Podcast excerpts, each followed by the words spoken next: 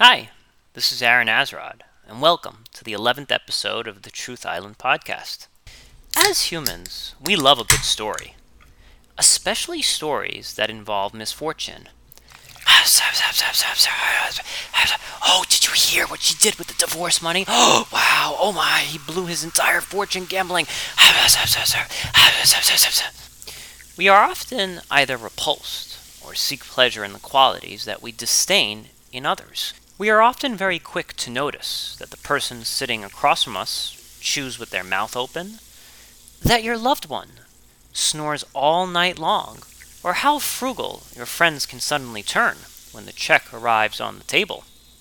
There are many things which we disdain in others. But let me ask you a question Does gossiping and holding disdain for someone really get you anywhere? It may make you feel better that someone else is suffering, and perhaps you take delight that it was due to their own poor decision making. But would you really want to fill up your shelves with trophies of other people's miseries? You see, disdain for others, much like alcohol, gives the user a temporary boost in esteem as you, the all knowing and powerful judge, lay judgment upon someone else.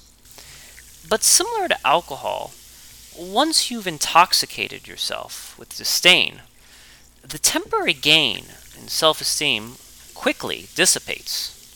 And if you become a disdainaholic, you will soon find yourself with a very bad hangover. Not the one that creates a migraine and induces vomiting but one that leaves emptiness, much like how alcohol depletes the water within your body, leaving you dehydrated.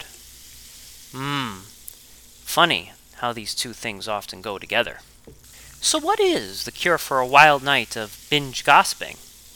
Well, sit back, pour yourself a glass of self improvement, and start purging the disdain from your system and replacing it with H2 flow, life's natural remedy to feeling better about yourself.